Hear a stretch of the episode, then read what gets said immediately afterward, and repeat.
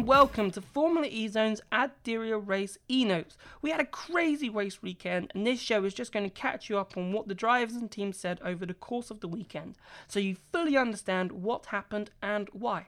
So let's just get straight into it. Let's start with BMW. Obviously, a strong start with Sims getting both poles and the race win on Saturday, but they struggled on Friday, and that was mainly due to race efficiency. They just simply ran the race too hard.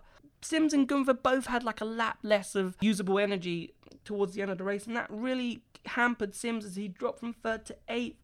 But luckily for him, they sorted that out on Saturday, and Sims said that the race was just a dream race and that he thanked the team for putting the errors right from Friday.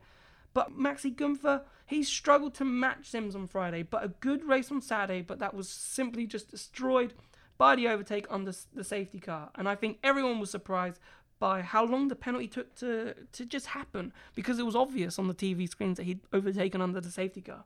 So that dropped him from second to 11th. So no BMW 1 2, no points for Gunther in Ad Diriyah on the second race. Envision Virgin Racing, now this team could be the dark horse this season. Sam Bird was fabulous on Friday to get the win. The key, he said, was the attack mode strategy and getting that undercut on the drivers in front, and that won him the race. So you have to remember that you know he, he took the attack mode first. He sort of caught up to Sims and Vandoorne, and then overtook Sims when Vandoorne overtook him, and then you know he was right behind Vandoorne, so he was obviously going to undercut him when Vandoorne took the attack mode. So there you go, what a strategy to win the race. Frijns also did well to get P5. But Saturday, a double retirement, and that did not help the team whatsoever. Nothing Bird could have really done with the collisions first with Evans and then Wehrlein, and Frijns just just lost it by himself. So from the joys of Friday, Saturday was the lows of lows. But really and truly, Virgin will be leaving Ad Diriyah really happy overall how their season started and you know they look so quick they look like they've really found the peak performance already with the Audi powertrain.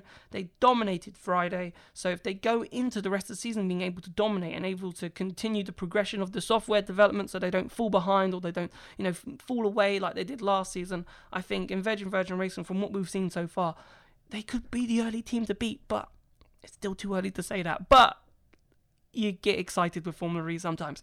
But I bet you any money no one would have expected Mercedes to be top of the team standings after two races, but they are.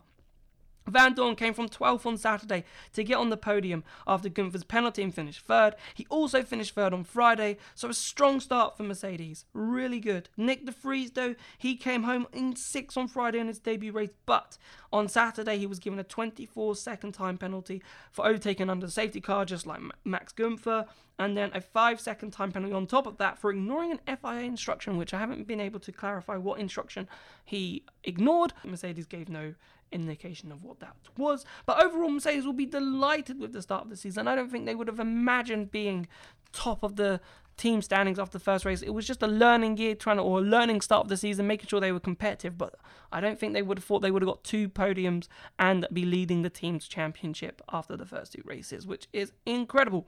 Now, Audi.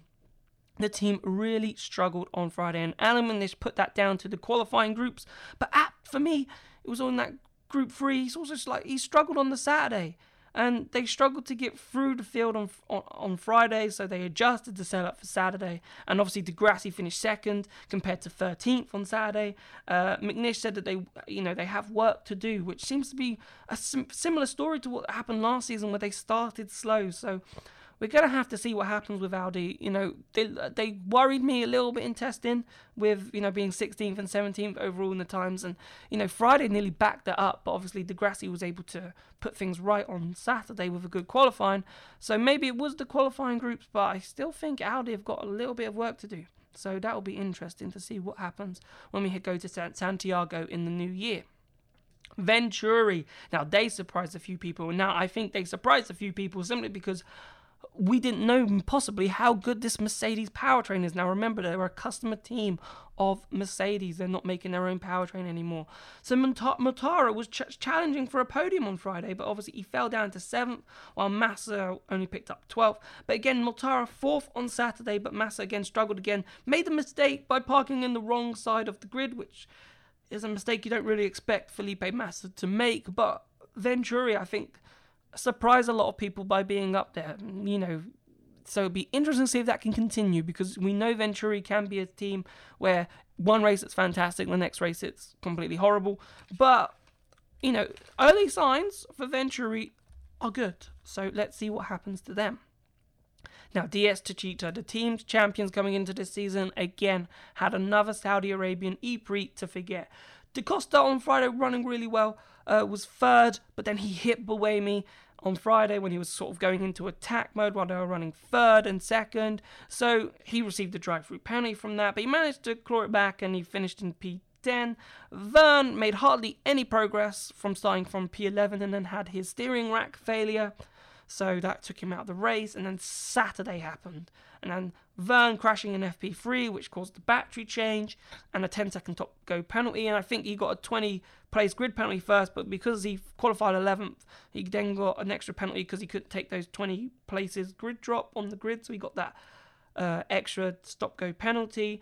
But then he managed to, you know, score four points incredibly. Obviously, the disqualifications helped and the safety cars helped from getting him into the points because he finished 11th on the road. But yeah, the safety cars and the disqualifications for Turvey and uh, Nick De Vries and Lotterer going down um, from their finishing positions, promoted Vernon to 8th. So amazing for him to get points. But again, the safety cars, if it wasn't for the safety cars in that race, he would have finished stone dead last. He was 30 seconds behind Nico Muller in 23rd at the time when the safety cars came out. So, but a lot to learn. I still think there's a lot of positives. They are quick, Techeetah. So I think we'll see him moving forward in the race. And obviously, Vergne, he won't be in the Group 1 for qualifying in Santiago. So hopefully, the track will be a bit cleaner for him. So he might be qualifying back and maybe normal service is resumed in Santiago. Now, Porsche.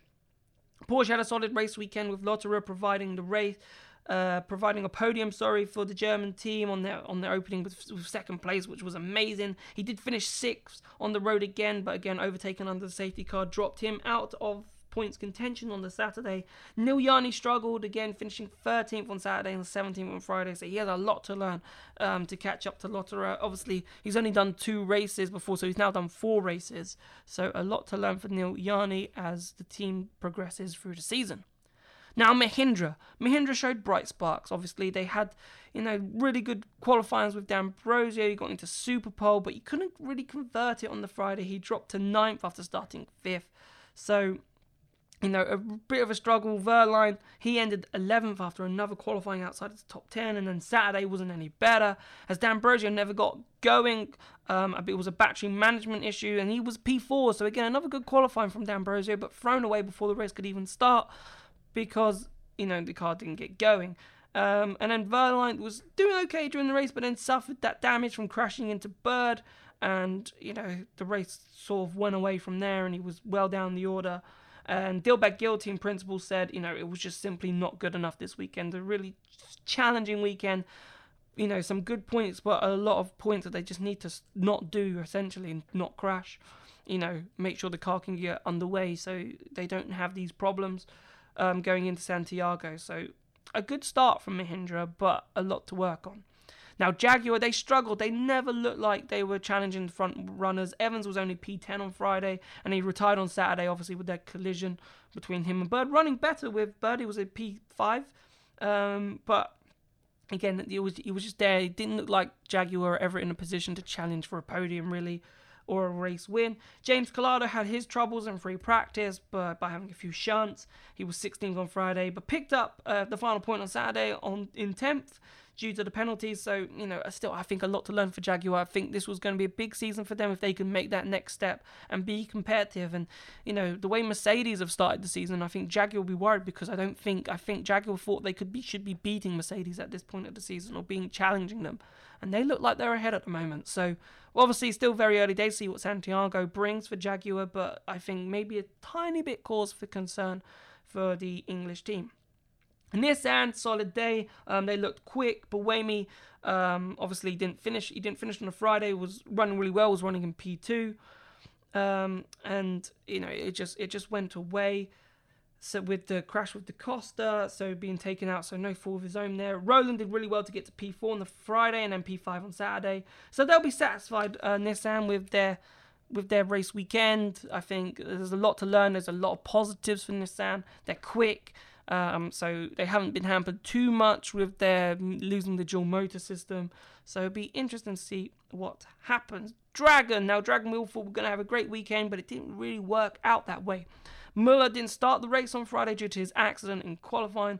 Hartley picked up points on Saturday for P9, so obviously, again, um, benefiting from the disqualifications, so he managed to pick up two points. And Muller again retiring on the Saturday race, so it's not the start of the season Nico Muller would have liked. And then finally, to wrap up the teams, NIO, they thought they had points with Turvey on Saturday, but they used too much energy during the race, which disqualified him from P8. So such a shame for Turvey. A great race, making sure he was in there, finished on in the points um, on merit, but being disqualified on the Saturday race, uh, really heartbreaking for the team because they will need any point that they can get this season. Ma Qinghua, uh, nearly scored points on the Saturday actually, but then went backwards towards the closing stages due to energy saving and finished 19th. So that really wraps up NIO and all the teams and the first uh, race weekend of the season. So I hope you enjoyed our little e notes and that sort of caught you up of what happened, why it happened. Um, so the next race now is not till the new year in Santiago. So please remember to keep checking the website for all the latest news that comes out between now and Santiago. Please remember if you're liking these videos, please remember to like, subscribe. That really helps the channel grow and shows us what we can do to improve. If you think there's anything we need to improve or anything you'd like us to do, we can obviously try and see if we can fit that in and make it a great video for you. Thank you so much for listening, and we will see you in Santiago. See you later.